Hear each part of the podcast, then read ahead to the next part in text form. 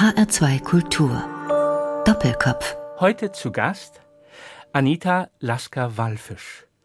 Gastgeber Johannan Scheljem. Anita Lasker-Wallfisch, Sie haben Auschwitz überlebt. Das Cello hat eine wichtige Rolle gespielt.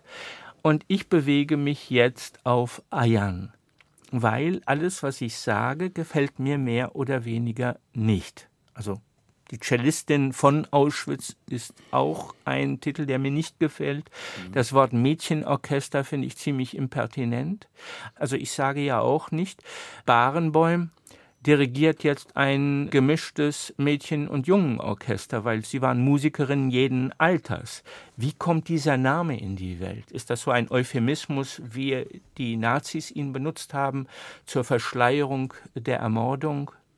Den Namen Mädchenorchester. Das haben die nicht erfunden. Das ist das haben die, die äh, Buchschreiber erfunden. Ach so, die Historiker. Ja, ja, ein Titel. Wie kann man nur einen Titel finden für so ein Buch? Ja, ich meine, ich wollte schon auch gar nicht, dass man da die Stilistin. Wissen Sie, irgendwie habe ich mehr, ähm, wie sagt man, Publicity bekommen, dadurch, dass ich zufällig in dem Orchester. Äh, und ich vergesse nie die Tausende von Menschen, die nicht dieses Glück gehabt haben. Nicht wahr? Die Menschen müssen immer irgendeinen Haken haben, etwas anzuhängen. Und ich war ein sehr willkommener Haken. Mädchenorchester und so weiter, nicht wahr? Wir sind eben mit dem Taxi am Bundestag, am Kanzleramt in Berlin vorbeigefahren. Sie sagten, das kommt mir doch alles sehr bekannt vor. Erinnern Sie sich an den 31. Januar 2018? Den kann man nicht so schnell vergessen. Wissen, man kommt nicht, man kommt nicht jeden Tag in den Bundestag eingeladen, um da zu sprechen. Ja, also das, das werde ich nie vergessen. Das war schon ein, ja, ein Triumph. Ich weiß nicht, äh, ja, wie ich das nennen soll. Als Sie eingeladen worden sind zur Gedenkstunde des Bundestages ja. in Anlehnung eben an den 27. Januar der Befreiung von Auschwitz, genau. Dem Konzentrationslager, also dem traditionellen Gedenktag des Deutschen Bundestages an die Verbrechen des Dritten Reiches. Was haben Sie da gedacht? Mein Gott, habe ich mir gedacht, was sage ich jetzt dir? Und äh, ich habe mir das dann sehr reiflich überlegt, was hier zu sagen gibt. Und wissen Sie, der Vorteil für mich, also wenn man das so nennen kann, war, dass ich in einem Jahr gefragt worden bin, wo diese neue Partei hier aufge... Denn ich hab, die haben mir netterweise frühere Reden zugeschickt und selbstverständlich an diesem Tage spricht man von den schrecklichen Erlebnissen, die die Menschen gehabt haben. Ich kann mir vorstellen, dass die Leute, die da hinkommen, aus Pflicht oder aus, ich weiß nicht was, sich schon Anfang an ein bisschen zu lang war. Noch eine fürchterliche Geschichte, noch eine fürchterliche Geschichte. Aber ich hatte wenigstens etwas, wo rein zu beißen hier mit dieser neuen Partei. Also das war mein, mein Vorteil. Also es war nicht so schwer, da etwas zu finden, was ich zu sagen habe, ja. Was war die Botschaft? Warnen warnen von, von Dummheit und Wiederaufblühen von diesen alten Parolen und ist alles, alles so leicht, nicht wahr? Ja, die Juden sind an allem schuld und ich, ich irgendwie kann ich, also diese Partei kann ich nicht verstehen, aber irgendwie habe ich ein Verständnis für junge Menschen, die sagen, also immer noch, nicht wahr? Aber leider Gottes, und das habe ich ja klar, klipp gesagt, der Holocaust ist nicht aus der deutschen Geschichte herauszukommen muss akzeptiert werden. Sie haben gesagt, es sei eine Volkskrankheit, der Antisemitismus, ein Virus. Ja, äh, ja, schauen Sie sich an, was los ist jetzt. Ich meine, er, er lebt sehr vergnügt. Es ist ein Virus. Und er wird auch niemals, ich habe gar keine große Hoffnung, dass das jemals verschwinden wird. Aber wenn man den Menschen nicht ein bisschen jüdische Geschichte beibringt, fragen Sie mal einen Antisemiten, was ist denn das, dieser Jude? Naja, der ist reich und der will die Welt regieren. Alles Quatsch, nicht wahr? Ich spreche hier sehr viel zu jungen Menschen und immer wieder frage ich sie, ob die wissen, was eigentlich mit den Juden vor 2000 Jahren los war, was man den Juden alles verboten hat. Keine Ahnung. Juden durften nur ja, Viehhändler sein, Geldwechsler und, und so weiter. Nein, keine Ahnung, nicht wahr? Und dann guckt euch mal an, wie das dann weitergegangen ist. Dann langsam hat man den Juden erlaubt, ich spreche jetzt von Deutschland, in der Nähe von den Städten zu wohnen. Nicht in den Städten. und hat ihnen doppelte Steuer abgenommen. In Realität wirft man den Juden vor, was den Juden angetan worden ist. Tut mir leid, dass ich das sagen muss, aber so ist es, wenn man ganz ehrlich der Geschichte in die Augen schaut. Eigentlich, Anita Lasker-Wallfisch, hätten Sie ja, wie meine Mutter auch, ein Glückskind sein können. Meine Mutter hat Klavier gelernt. Sie hatten eine Mutter, die begeisterte und erfolgreiche Violinistin war. Der Vater war Rechtsanwalt. Sie hatten eine Schwester, älter oder jünger? älter. Die Renate. Renate. Renate ist ja ein eigentlich doch deutscher Name, nicht wirklich jüdischer Name. Marianne, Renate. Wir waren gar nicht so furchtbar jüdisch, wissen Sie. Das, das war das ganze Unglück. Wir waren diese typischen, komplett assimilierten Juden, wie es in Deutschland Jahrtausende gegeben hat, nicht wahr? In Breslau. Ja, in Breslau. Wir haben sehr wenig mit Religion zu tun gehabt. Ich meine, meine Eltern sind zu den hohen Feiertagen in die Synagoge gegangen. Einmal im Jahr, zweimal im Jahr. Fertig. Äh, eine meiner Großmütter hat äh, Pesach gemacht. Ach, daran erinnere ich mich. Die war noch so ein bisschen religiös. Aber sonst, ja, nein. 1925 war das. Das hätte ja ein vergnügtes Leben werden können. Ja. Wann hat sich das wie verändert? Erinnern Sie sich noch an Ihre ja, ich Kinderzeit? Mich, ich erinnere mich genau, denn ich bin in eine kleine Privatschule gegangen viele jüdische Kinder waren und arische Kinder und adlige Kinder und so weiter. Und ich war wohl damals acht Jahre alt. Da wollte ich die Tafel abwischen und ein Kind sagt plötzlich, gib dem Juden nicht den Schwamm. Ich habe überhaupt nicht verstanden, was los ist. Wissen Sie, manchmal wäre es leichter gewesen, wenn man ein bisschen mehr jüdisch erzogen hätte man gewusst, was hier eigentlich los. Da musste ich nach Hause gehen und meinen Vater fragen, was. Ja, gibt dem Juden nicht. Was heißt denn das eigentlich? Naja, also man hat sehr bald verstanden, was es heißt. Wissen Sie, dann ging es sehr schnell, die, äh, die Trennung, nicht wahr? Die, dass man uns quasi in eine Ecke geschoben hat, nicht wahr? In Deutschland ging es, äh, war es anders als in Polen. Gab ja nicht so, diese Ghettos gab es ja mehr in Polen. Äh, nur Juden müssten dann also aus der Schule raus und dann aus der Wohnung raus und das so Bit by Bit ist es nach unten gegangen, nicht wahr? Sie schrieben, Ihr Vater sei deutscher gewesen als jeder andere. Was hat er 1418 gemacht? Da haben ja viele Juden gedacht. Was heißt 1418? Sie wissen doch, da haben sich, Juden haben sich, waren, ähm, wie sagt man, freiwillig, ja? Ja. Sind gelaufen, wie, also, die Juden haben gesagt, jetzt ist unsere Möglichkeit, in den Schützengraben Brüder zu werden. Mit den Deutschen. Mit den Deutschen, wenn wir zusammenhalten. So hat man sich das ausgedacht und es ist nicht unlogisch, nicht wahr? Ja, dann ist der Krieg verloren gegangen und wer ist dran schuld? Die Juden. Vielleicht haben Sie mal gelesen, das Buch von Hafner, ja? Das ist ein deutscher Nichtjude, der ganz ehrlich schreibt, es haben sich mehr Juden gemeldet als andere. Als der Krieg verloren war, hat man ihnen vorgeworfen, habt euch nicht genug gemeldet und bla bla bla bla bla. Also es scheint wie Öl und Wasser zu sein, nicht wahr? Es gab bestimmt auch Einzelfälle, wo, wo ja, aber nein, der Krieg war verloren, die Juden sind dran schuld.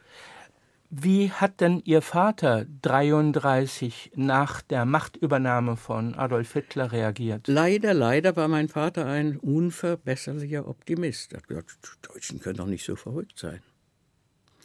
Ja, bis es zu spät war. Waren Sie allein mit diesem Glauben in der jüdischen Gemeinde in Breslau? Kann ich, kann ich eigentlich nicht beantworten. Ich weiß nicht, was die anderen geglaubt haben, ja, aber so war das bei uns, ja. Erinnern Sie sich an das Jahr 1940, 1941? Ja, ich meine, da, da waren wir schon gefangen, nicht? Ihre Schwester Renate kam oder wurde eingezogen zu einer Zwangsarbeit. Ja, eingezogen ist vielleicht nicht das richtige Wort. Das war einfach damals so. Zum bestimmten Alter an ist man äh, zum Arbeitsdienst eingezogen worden. Ne? Erinnern Sie sich an die Deportation Ihrer Eltern 1942? Wissen Sie, es war im Grunde ganz undramatisch. Ja, wahnsinnig, wenn ich zurückdenke. Also die, Deportationsanzeigen, ähm, wie man sagt, waren verschieden. Im Falle meiner Eltern kam ein, ein Brief, ich weiß nicht mehr, in 24 Stunden müsst ihr euch melden, da und da und da. Aber nur für meine Eltern, nicht für die Renate und mich. Und eine normale Reaktion ist, wir wollen zusammenbleiben, nicht?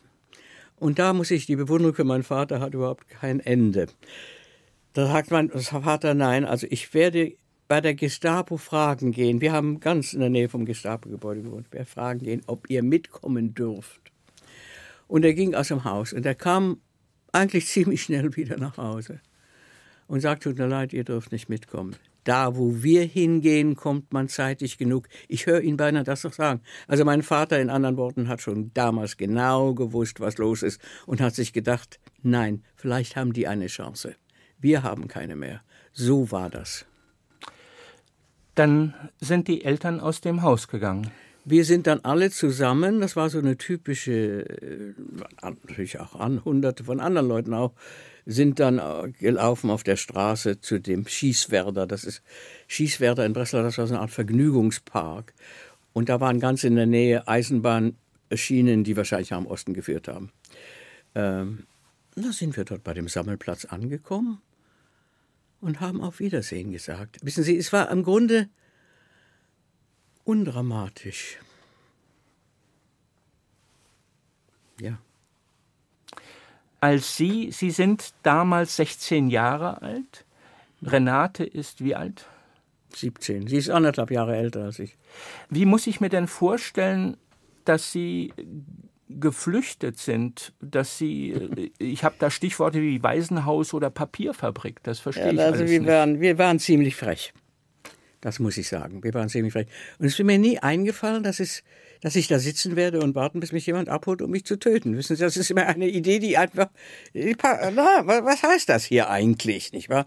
Also, um es kurz zu machen, wir waren dann eingezogen, war es die Renate erst beim Müllabfuhr und dann sind wir in einer Papierfabrik gelandet.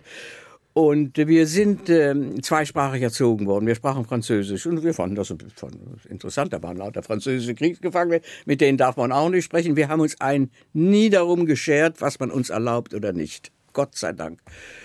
Und so geflüstert im Vorbeigehen, ja, langsam hat sich das dann entwickelt, dass die uns gebeten haben, gefragt haben, ob wir ihnen helfen können. Ja, wir haben verschiedene Vorteile gehabt. Zum Beispiel kann ich die Süderlin-Schrift schreiben und wir hatten noch eine Schreibmaschine. Also lange Rede, kurzer Sinn. Man hat uns dann verschiedene Sachen gebeten zu tun und äh, wir waren, hatten einen sehr äh, interessanten ähm, Kontakt mit den Franzosen gehabt. Ich, ich schreibe sie an meinem Buch durch das, äh, in der Toilette, durch ein Loch, nicht wahr? Und äh, ja, und dann sind natürlich sehr viele Franzosen geflohen. Und wir haben gemerkt, dass man uns beobachtet. Und das war der Moment, wo wir gesagt haben, jetzt versuchen wir es auch. Wir wussten nicht mal, ob es überhaupt französische Zivilarbeiterinnen gibt. Wissen Sie, es ist sehr schwer in der Schule heute das zu erklären, den Unterschied zwischen einem Prisoner of War und Zivilarbeiter. Denn die Menschen haben keine Ahnung von der Geschichte mehr. Also Frankreich ist, äh, hat kapituliert, ja, und da gab es also französische Kriegsgefangene. Dann waren die Deutschen in Frankreich und dann gab es Zivilarbeiter gab es die beiden Arten, nicht wahr? Und die Art der Papiere war, die Gefangenen in Zivilarbeiter zu verwandeln. Das war so die Idee. Und jetzt sind viele Leute geflohen. Und als wir gemerkt haben, dass man uns beobachtet hat, haben wir uns gesagt, jetzt versuchen wir es auch mal. Wir hatten nichts mehr zu verlieren. Das haben wir verstanden. Und da haben wir also Papiere für uns selbst gefällt, mit sehr blumigen Namen auch noch. Und äh, wie hießen Sie denn auf der? De Montaigne. Wahnsinn. Die, die, vom Berge. Wahnsinnig, ja. Und äh, ja, mit am Bahnhof verhaftet worden. Also weit sind Sie wir nicht waren, gekommen. Man hat uns beobachtet, das wussten wir schon. Wir sind nicht mehr, ja. Und sind dann, äh, jetzt kommt eine interessante Sache vom, vom ähm, äh, Law Point of View, wie heißt das? Vom gesetzlichen. Ja, wie, wie das hier in Deutschland war. Die Leute, die studiert haben, also Recht, das Recht studiert haben, können nicht alle sehr begeistert davon gewesen sein, dass plötzlich das, was sie da jahrelang studiert haben, gilt nicht mehr. Und da gab es aber ein paar Rechtsanwälte, denen das nicht gut gefallen hat. Und ich, das, ich rekonstruiere das ein bisschen, dass ein Kollege meines Vaters damals eingegriffen hat und wusste, dass es besser ist, also wir waren also verhaftet, dass es besser ist, nicht unbedingt erst jüdisch zu sein, sondern besser erst Verbrecher zu sein. Das war wohl die Idee. Denn dann als Verbrecher kommt man ins Gefängnis, als Jude kommt man nach Auschwitz. Und das war, glaube ich, unser, unsere Rettung. So sind da durch diese Geschichte sind wir im Gefängnis geblieben. obwohl es nicht angenehm ist, das Gefängnis, aber besser als alles andere, das kann ich Ihnen sagen. Und äh, ja, und wir haben quasi ein Jahr gewonnen. Stand in Ihrem Urteil das Verbrechen, also Urkundenfälschung, Feindbeihilfe, Fluchtversuch, ja, wie man das, das waren, genannt das hat? die Indictments, also die Anklage, ja, also komische Anklage, nicht? Und gleichzeitig stand bei Religion jüdisch. Ich nehme an, ich, ich habe die Papiere nie gesehen. Ja. ja, jüdisch war klar, dass wir Juden sind, war klar. Wie haben Sie das Gefängnis erlebt? Die Mitgefangenen? Wir waren natürlich in der jüdischen Zelle, nicht wahr? Also ich meine, das war auch noch ein ganzes Theater. Wir sind als Französinnen eingeliefert worden, ja. Wenn ich zurückdenke, wie frech wir waren, ist gar nicht zu glauben. Wir haben also nicht mehr Deutsch gesprochen. Wir mussten unbedingt einen Dolmetscher haben. Haben wir noch einen Dolmetscher uns geholt. Und dann kam wirklich eine, eine eigenartige Geschichte. Wir sind also als Französinnen im Gefängnis eingeladen. Und diese Beamten dort haben so ihr Schulfranzösisch rausgekramt und mit uns Französisch gesprochen. Nach ein paar Tagen im Gefängnis wussten wir, dass die Flucht von diesen frechen zwei Mädchen sich herumgesprochen hat in Breslau.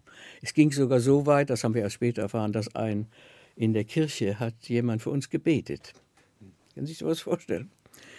Also es war nicht ganz unbekannt, dass da zwei freche jüdische Mädchen sitzen. Also meine Schwester und ich, wir haben gesagt, weißt du, wir können dieses französische Zeug nicht aufrechterhalten.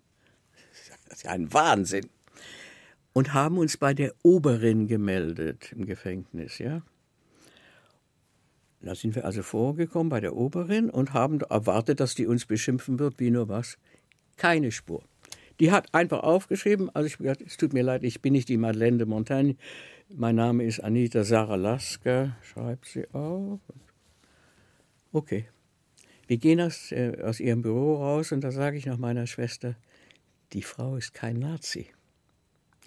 Stellen Sie sich vor, Jahre später, ich bin jetzt oft in Deutschland und halte Vorträge und so weiter, kommt eine ältere Dame an mich heran und sagt, ich will mich Ihnen vorstellen, ich bin die Schwiegertochter der Oberin Ihres Gefängnisses. Und ich werde Ihnen erzählen, was mit der Oberin war. Also sie lebt nicht mehr natürlich. Ihr Sohn war zu der gleichen Zeit auch im Gefängnis, wegen Hochverrat zu Tode verurteilt. Also die Frau war keine Nazi. Äh, Gott sei Dank hat man das Urteil offensichtlich nicht vollstreckt, denn äh, die Witwe war da. Aber so, ja, solche Sachen sind passiert.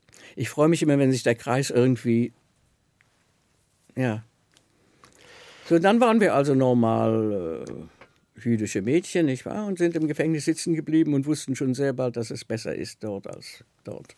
Anita Lasker-Wallfisch, dann lassen Sie uns jetzt das Cellokonzert von Sir Edward Elgar in F minor, Opus 85, den ersten Satz Adagio Moderato hören. Es spielt das Royal Liverpool Philharmonic Orchestra mit Richard Dickens und Raphael Wallfisch, ihrem Sohn.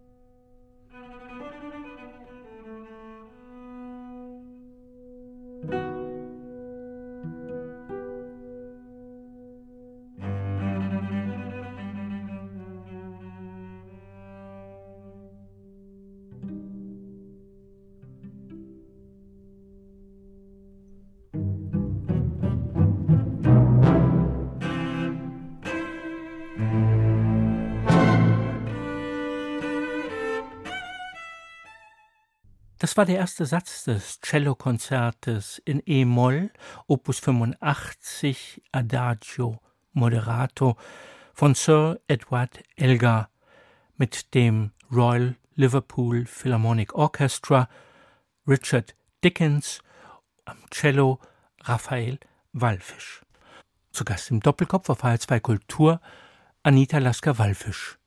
Gab es Diskriminierungen im Gefängnis? Sie sprachen davon, dass Sie im jüdischen Kreis im Gefängnis waren. Nein, nur komische Erlebnisse. Also wir waren also in der jüdischen Zelle, nicht wahr? Denn Juden dürfen sich ja nicht mit Ariern vermischen, was natürlich auch ein Blödsinn war, denn wir konnten es auch besprechen, was wir bei dem, ähm, wie sagt man das, äh, Verhör, ja, ich meine, wir waren vollkommen blöd, wirklich, wenn ich denke. Ja, ja so sind wir also in der jüdischen Zelle geblieben und äh, die sich langsam gelehrt hat, nicht wahr? Dann einer nach dem anderen nach Auschwitz gekommen oder wo immer auch hin. Hatten Sie eine Ahnung, haben Sie geahnt, Frau Lasker-Wallfisch, was nach Ihrer Entlassung passiert? Haben Sie da was geplant? Waren Sie überrascht? Was waren Sie entlassen? Wir haben nie geglaubt, entlassen zu werden. Nein, die einzige Hoffnung war Ende des Krieges. Entlassen an solche Gedanken hat man gar nicht.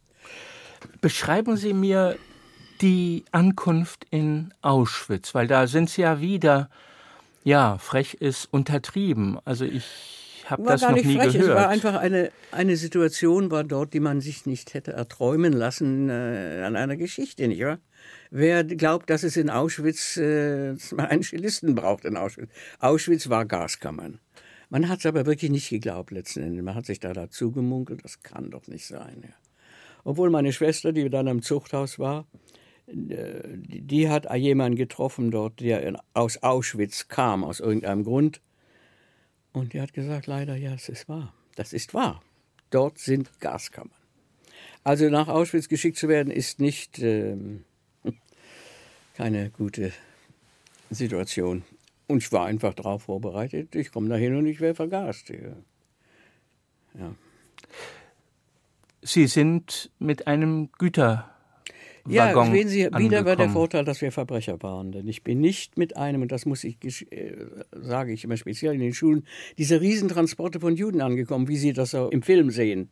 Diese riesen tausend Leute aus. Nein, wir waren alles Verbrecher und sind in einem Gefängniszug, was auch lächerlich ist. In dem Zug waren Einzelzellen, da waren wir eingeschlossen in diesen Zellen, nicht wahr? Und dann sind wir also dort in Auschwitz angekommen und ein, eine kleine Gruppe von Verbrechern, nicht Tausende von Menschen aus Ungarn, ja. Also die erste Hürde haben, hatten wir bereits übersprungen, denn die, die sind ja, mussten ja alle als Selektion vorgebracht, wir nicht. Und äh, ja, also es war wirklich ein Vorteil, Verbrecher zu sein. Wo kamen Sie hin in Auschwitz? Da gibt es ja diesen wunderschönen Namen Auschwitz-Birkenau. Also Äh, Bir- Birkenau. Ein schöner Name. Ich meine, Auschwitz oder Birkenau, das ist nicht das Gleiche. Auschwitz ist das Stammlager. Ich war direkt am Bahnhof. Wenn Sie mal nach Auschwitz fahren, sind Sie in zehn Minuten im Lager. Und ungefähr drei Meilen äh, davon weg haben sie dann Birkenau gebaut, weil Auschwitz war zu klein. Und da waren die Gaskammern. Wann haben Sie wem gesagt, wohin kamen Sie, dass Sie Cello spielen? Ich werde sagen, äh, es gibt eine, eine Art Aufnahmezeremonie, ja. Also man kommt in diesen Riesen... Waren Sie mal dort? Nein. Nein. Diesen Riesenblock, äh, Saunablock, wo, Warum wo Sauna? lauter äh, Gefangene sitzen und diese Arbeit machen, äh, sie aufzunehmen. Das heißt, die Kleider abnehmen, die Haare rasieren, Nummer tätowieren und so weiter. Und das sind alles auch mit, das sind Mitgefangene. Und sagen, wo kommst du her? Vielleicht hast du meine Mutter getroffen. Irgend so eine Unterhaltung gibt's dann. Wie lange glaubst du, dass der Krieg noch dauern wird und so weiter? Ich habe auch keine Ahnung gehabt. Was hast denn du früher gemacht? Ich habe Cello gespielt. Es war so irrsinnig unpassend, dieser Situation. Und sie sagt, fantastisch, warte. Und ist gegangen dann zu diesem, äh, wo, dieses Orchester da war, und hat die Dirigentin geholt. Die sagt, eine Cellistin angekommen. Ach, fantastisch. So war das. Wenn dort schon jemand gewesen wäre, der Cello spielt, wäre meine Chance nur 50 Prozent gewesen. Plötzlich war ich einzigartig. Verstehen Sie? Das, das ist der Irrsinn da, nicht wahr? Was geschah mit Ihrer Schwester, mit Renate? Die Renate, dann kam eine, die war also im Zuchthaus, nicht wahr? Wir hatten uns getrennt dann. Nie geglaubt, dass Sie sind getrennt worden. Ja, sie ist ins Zuchthaus, ich bin im Gefängnis geblieben. Und man hat auf die nächste Katastrophe gewartet, nicht im Grunde. Und ich komme dann in Auschwitz, haben nie gemeint, dass ich die Renate wiedersehen werde. Und äh, ja, eine der irrsinnigsten Geschichten. Mein Enkelsohn hat gerade einen kleinen Film darüber gemacht, eine wahnsinnige Geschichte, wie ich meine Schwester wiedergefunden habe. Wissen Sie, Birkenau ist irrsinnig groß. Das Areal ist so irrsinnig groß. Ich war jetzt gerade mal wieder da, die haben da irgendeinen Film gemacht und ich war selbst erstaunt. Ich wusste gar nicht, wie irrsinnig groß ist dieses Birkenau. Sich da wiederzufinden, ist doch eine Unmöglichkeit. Aber ich habe ein paar Schuhe besessen, als ich noch ein, äh, ein Kind war, Schweinslederschuhe, ja. Und auf die muss ich etwas vergossen haben, wahrscheinlich Tinte, und ich konnte den Fleck nicht rausbekommen. Und meine Mutter hat geschimpft und war riesen Krisis im Haus. Wir müssen die Schuhe schwarz färben, wollte ich auch nicht anziehen. Und dann kam die brillante Idee, rote Schnürsenkel mit Riesenbommeln dran. Sie kennen die Geschichte wahrscheinlich, ja.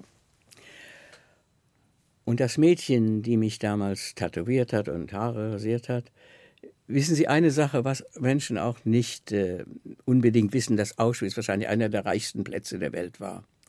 Denn Sie stellen sich vor, dass Millionen von Menschen werden dahin geschleppt, wissen, dass das Ziel unbekannt ist, nehmen sich alles, was ihnen wichtig ist, mit. Vielleicht drei Garnituren Dings und das Beste, was man hat und das Cello, die Geige und so. Das kommt alles an und wird einem abgenommen und geht in einen Block. Und der heißt Kanada aus irgendeinem Grund. In anderen Worten, es wurde dort sehr viel organisiert und verkauft. Und man, Brot war die Währung, mit Brot konnte man eventuell sich etwas und so weiter. Und das Mädchen, die mich damals bearbeitet hat, guckt sich Schuhe an und sagt, äh, die kann ich gut gebrauchen. Schuhe haben mich damals schon nicht mehr interessiert. Und die muss wohl diese, Schuhe, also offensichtlich wollte sie handeln damit. Diese Schuhe standen noch auf der Erde, als meine Schwester angekommen ist. Und da sie einzigartig in der Welt waren, schwarze Schuhe mit roten Böllen, so haben wir. Da sagt die Renate, mein Gott, ich kenne doch diese Schuhe. Sagt, ja, das ist jemand, die ist jetzt im Orchester. Ja, das ist meine Schwester. So haben wir uns wiedergefunden. Mein Enkelsohn hat gerade einen Kurzfilm draus gemacht, der ein großer Erfolg ist. Ja. Eine irre Geschichte, nicht? Ihre Schwester hat auch überlebt, aber nicht Cello gespielt. Nein, also die hatte es wirklich sehr schlimm im Lager. Erstens mal kam sie schon an wie ein Skelett. Dann hat sie Typhus. Wir haben alle Typhus gehabt, aber sie hat noch zwei Arten von Typhus. Also die war wirklich in einem Zustand, dass ich gehofft habe, stirb lieber, denn das lohnt sich nicht. Aber durch meine exalted position als die einzige Cellistin hatte ich ein bisschen Möglichkeiten. Anyway, es ist mir gelungen, der Renate einen Job zu. Man musste in Auschwitz irgendeinen Job haben. Eine Arbeit, eine Tätigkeit. Irgendeine Tätigkeit. Eine Funktion. Und sie ist dann Läuferin geworden, obwohl ich kann mir nicht vorstellen, wie sie gelaufen ist. Sie hat die Beine voller Löcher gehabt. Aber so hat man sie retten können. Ja. Anita Lasker-Wallfisch, Sie hatten sich das Trio für Violine, Violoncello und Klavier Nummer 1 in D-Moll gewünscht von Robert Schumann. Wir hören den ersten Satz mit Energie und Leidenschaft mit ihrem Sohn am Cello Raphael Wallfisch. Musik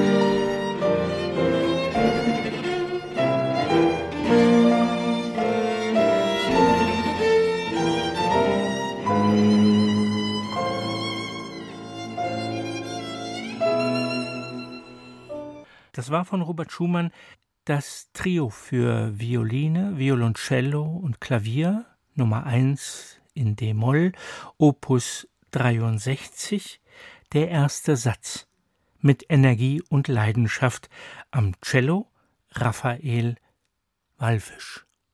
Zu Gast im Doppelkopf auf HR2 Kultur Anita Lasker-Wallfisch.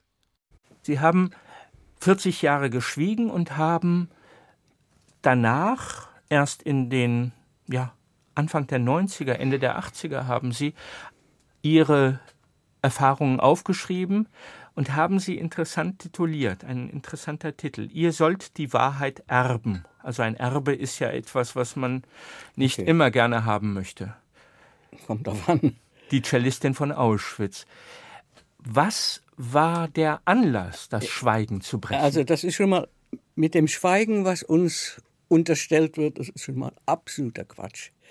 Die Wahrheit ist, dass niemand gefragt hat. Ja, ihr wolltet nicht davon sprechen. Keine absoluter Quatsch. Das ist eine Ausrede, die ich heute besser verstehen kann als damals. Damals waren wir wütend. Meine Schwester und ich, wir sind hier angekommen, also in England angekommen, mit einer Fahne. Wir jetzt, werden wir die Welt verändern. Antisemitismus gibt es nicht mehr und so weiter. 1946. Ja.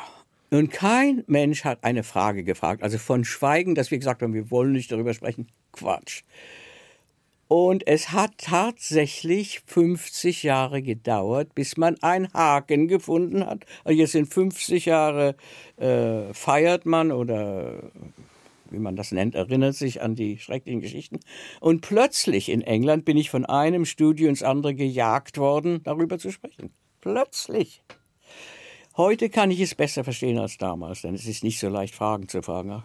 Ich, hör, du warst in Auschwitz, wie warst du denn dort? Also verstehen Sie, ich kann das gut verstehen. Aber man soll nicht diese dramatische Geschichte, wir wollten nicht darüber sprechen. Ich kann auch nur für mich und meine Schwester sprechen. Wir wollten darüber sprechen. Kein Arsch hat gefragt. Was muss ich mir vorstellen unter diesem Orchester das geht eigentlich doch gar nicht zusammen. Diese fabrikmäßige Nein, Ermordung und eben die Kultur. Ja, und das geht bestimmt nicht zusammen. Die Kultur. Ich brauche bloß an die Wannsee-Konferenz zu denken. Mit Kultur hat das nichts zu tun. Nein, die Tatsache ist, das ist, was habe ich erst später erfahren, in jedem Lager gab es ein Orchester, also eine Kapelle, ja. Im Männerorchester. Das waren meistens die Musiker von dem äh, äh, Philharmonie irgendwie in Polen oder so. Wir waren also dieses Frauenlager und es gab dort keine Musik. Und da gab es die zwei Damen, die die Leiterin waren. Eine hieß Mandel, die andere hieß Drechsel. Die Mandel hat plötzlich gedacht, warum haben die alle Musik? Wir können doch das auch machen. So fing das an. Und die war diejenige, die sich dafür interessiert hat, dann angefangen hat, kann hier jemand was spielen? So hat das angefangen. Die Drechsel hat es uns nicht gern gehabt. Die fand das blödsinnig, aber Mandel hat gewonnen und wollte also auch ein Orchester haben. Nur waren wir nicht dieselbe Art von Orchester wie das Männerorchester, denn das waren alles Berufsmücker. Wir waren junge Mädchen, die mal irgendwann etwas gelernt haben. Mandoline, Blockflöte, äh, so eine Harmonika, ein paar Geiger und so weiter. Und aus diesem Material hat diese Mandel, der, dann kam die Alma Rosé dazu, mach hier ein Orchester daraus. Und das war nicht so leicht, muss ich Ihnen ehrlich sagen. Also da waren vielleicht fünf Leute in diesem in dieser Kapelle, die ihr haben ihr Instrument anständig spielen können. Das andere waren Kinder, die mal irgendwas. Also wir waren irgendwie anders, ja, als die Män Männerorchester. Die Männerorchester, die mussten auch zur Außenarbeit gehen, wenn sie die mussten Frühabend, Abend spielen und dann haben sie müssen sie zur Außenarbeit gehen. Wir nicht. Wir haben den ganzen Tag versucht, ein Orchester zu werden. Also diese Alma muss ja verrückt geworden sein. Alma Rosé ist die Tochter von Tochter von Arnold Rosé, der jahrelange Konzertmeister der Wiener Oper war und ein sehr berühmtes Streichquartett hat. Also die kommt aus der musikalischen Aristokratie. Eine Geigerin. Ja, und die Nichte von Gustav Mahler. Und sie ist ein harter ja, Knochen gewesen. Ich meine, stellen Sie sich mal vor, ich meine, zum Glück hat die Alma sehr viel Erfahrung gehabt mit solchen Geschichten, denn sie hatte, als sie noch in Freiheit war, selbst so eine, das hieß die Wiener Walzer Mädeln. Also die, die kannte sich aus mit der leichten Musik, ja. Das ist noch eine ganz andere Geschichte, wie sie dazu kam, aber so, so war das. Und der hat man den Auftrag gegeben, hier ein Orchester draus zu machen. Und das war nicht so leicht. Natürlich war sie streng. Sie haben geschrieben in Ihrer Autobiografie, ihr sollt die Wahrheit erben, die Cellistin von Auschwitz. Interessanterweise in einem ganz kleinen deutschen Verlag erstmal erschienen, bevor das Taschenbuch dann zu Rowold ging. Sie haben geschrieben, wir hatten mehr Angst vor Alma Rosé als vor den Gaskammern. Warum? Das glaube ich nicht, nicht vor den Gaskammern. Ich glaube, das ist. Das Dann hat ein Kollege ja, geschrieben. Also, Also ich wollte sagen, dass wir wahnsinnige Angst vor Alma gehabt haben und dass wir ihr sehr dankbar sind dafür. Denn die, die konnte wütend werden und so weiter. Nicht wahr? Wir waren so konzentriert, richtig zu spielen, dass wir nicht unbedingt gesehen den Rauch gesehen haben. Das wollte ich sagen. Ja, Sie haben dort angedeutet, dass Sie Angst haben vor Alma Rosé. ja eine Art Angst. Ja, so wie in der Schule, ja, vor der. Ja. Was muss ich mir vorstellen, dass Sie gespielt haben? Haben Sie Jüdisch, haben Sie Mendelssohn gespielt? Den großen Not. Wir haben äh, Mist gespielt, wirklich im Grunde. Die, damals die, die äh, Pop-Songs, ja, und dann so, wie sagt man das, ähm, Operettengeschichten und ich habe das Repertoire aufgegeben, ich kann mich schon nicht erinnern. Wenig wirklich. Da gab es eine Dvorakianer, irgendwie Melodien von Dvorak. Ein ganzes Durcheinander hatten wir, ja. Zu welchen Anlässen haben Sie gespielt, spielen Also ich müssen? meine, unser Job war, jeden Früh und jeden Abend am Tor zu sitzen und Märsche zu spielen für die Tausende von Menschen, die da in den Fabriken gearbeitet haben. Sie wissen, dass Auschwitz umgeben war und Birkenau von Buna, IG Farben und die ganzen Fabriken. Und ja, das, das war erstmal früh und Abend, das war unsere offizielle Arbeit. Und dann tagsüber sind wir in den Block zurück und haben versucht, Repertoire zu lernen, denn äh, wir waren sozusagen die Unterhaltung. Sagen wir mal, das Rote Kreuz ist gekommen. Mal sehen, hier gibt es ein Lager, ein Gefangenenlager, mal anschauen. Haben sie uns gezeigt, nicht die Gaskammer, nicht? Wir waren äh, Showpiece, Vorzeigestücke. genau.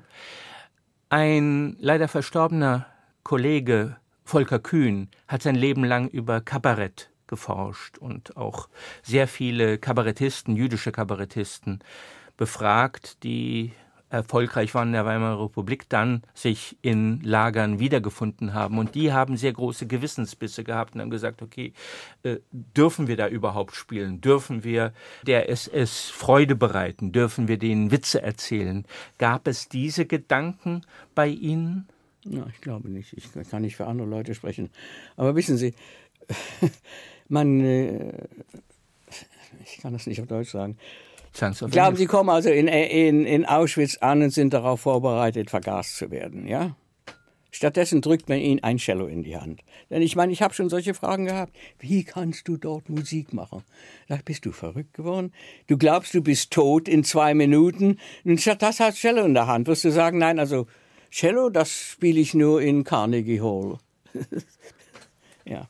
Wissen Sie, es gibt einen sehr wahren Spruch. Wer einmal im Lager war, kommt nie wieder heraus und wer nicht drin war, kommt auch nicht herein. Da gibt es eine Kluft, die nicht zu überbrücken ist, wo sich Menschen, die das nicht miterlebt haben, sich das absolut nicht vorstellen können und auch nicht unbedingt müssen. Anita Lasker-Wallfisch, für Sie ist ja nicht der 8. Mai, sondern der 15. April 1945 Ja, aber der Krieg war ja noch nicht zu Ende, ne? wichtig. Äh, warum finde ich Sie 1945 im April nicht in Auschwitz-Birkenau, sondern in äh, Bergen-Belsen? Weil die Russen gekommen sind. Die Russen sind ja gekommen, nicht wahr? Und das ganze Lager Auschwitz wurde ge gereinigt quasi. Die Gefangenen sind alle nach dem Westen äh, gebracht worden. In Märschen? Märchen, ja, verschiedene, in auf verschiedene Art und Weise. Wir haben noch Glück gehabt und sind im Viehwagen gefahren. Erinnern Sie sich an die Befreiung durch die Briten am 15. April? Das wird man nie vergessen. Nein. Da kann man sich gut erinnern, ja. Erzählen Sie? Da ist nichts weiter zu erzählen. Wir haben gemeint, wir sind tot am nächsten Tag und plötzlich hören wir eine englische Stimme, ja. Meine, es hat eine Weile gedauert, zu realisieren, dass man nicht träumt. Ne? Ich als Nachgeborener denke dann an den lange versteckten Hitchcock-Film, den er gedreht hat über die Leichenberge in, in Bergen-Belsen und dann später auch über die deutschen Frauen, die Wächterinnen gewesen sind in Auschwitz oder auch im Nachbardorf gewohnt haben. Haben Sie jemals diesen Film gesehen oder vielleicht Dreharbeiten Ich danach? bin sogar drin in dem Film. Ja, Wie kommt das? natürlich kenne ich den.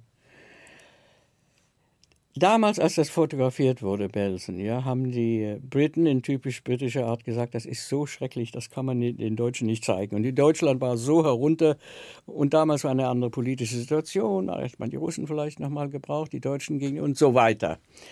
Und die sind alle im Imperial War Museum verschwunden, diese Reels and Reels.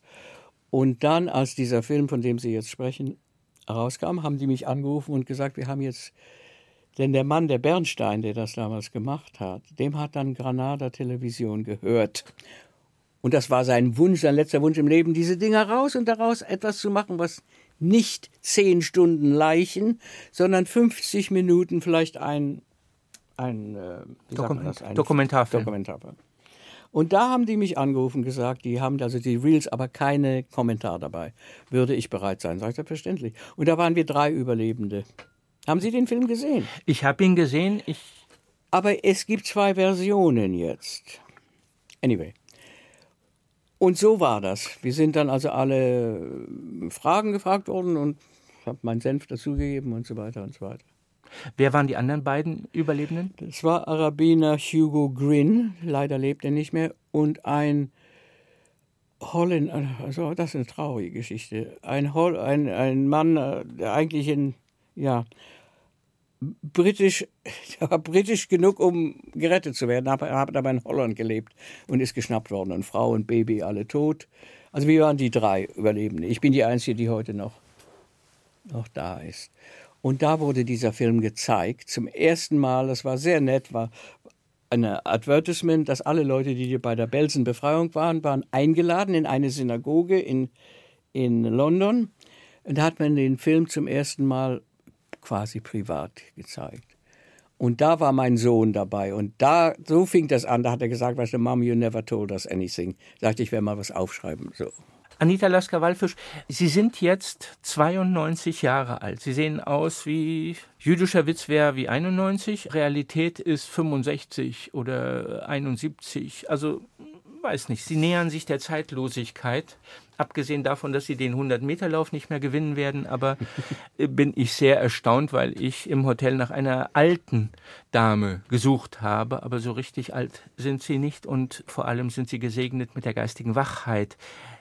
Warum setzen Sie sich heute einer Generation aus, also jungen Menschen überall auf der Welt, aber auch oft in Deutschland. Sie sind jetzt in Berlin, fliegen wieder nach London, dann fliegen sie wieder nach Deutschland, dann fliegen sie wieder nach London. Warum setzen Sie sich einer jungen Generation aus, die sagt, was willst du eigentlich? Ich war doch nicht dabei, ich kann doch nichts dafür. Warum muss ich denn mir das alles jetzt wieder anhören? Die brauchen, ich zwinge niemanden, sich das anzuhören. Können machen, was sie wollen. Wissen Sie, ich biete mich nicht an. Man, offensichtlich scheint es wichtig zu sein für viele Menschen, dass ich komme und äh, dass ein, ein persönlicher Kontakt mit diesem Mysterium von diesen Auschwitz-Überlebenden, nein, gar, gar kein Mysterium, ganz normaler Mensch, ja. Und ich meine, ich habe fantastische Briefe von jungen Leuten. Also ich weiß es, ich weiß, es lohnt sich. Ich weiß, es lohnt sich. Dann spielen wir zum Abschluss des Doppelkopfes auf H2 Kultur mit Anita Lasker-Wallfisch den Beginn der Brahms-Sonate in F-Dur, am Cello Raphael Wallfisch, Gastgeber Johann Cellier.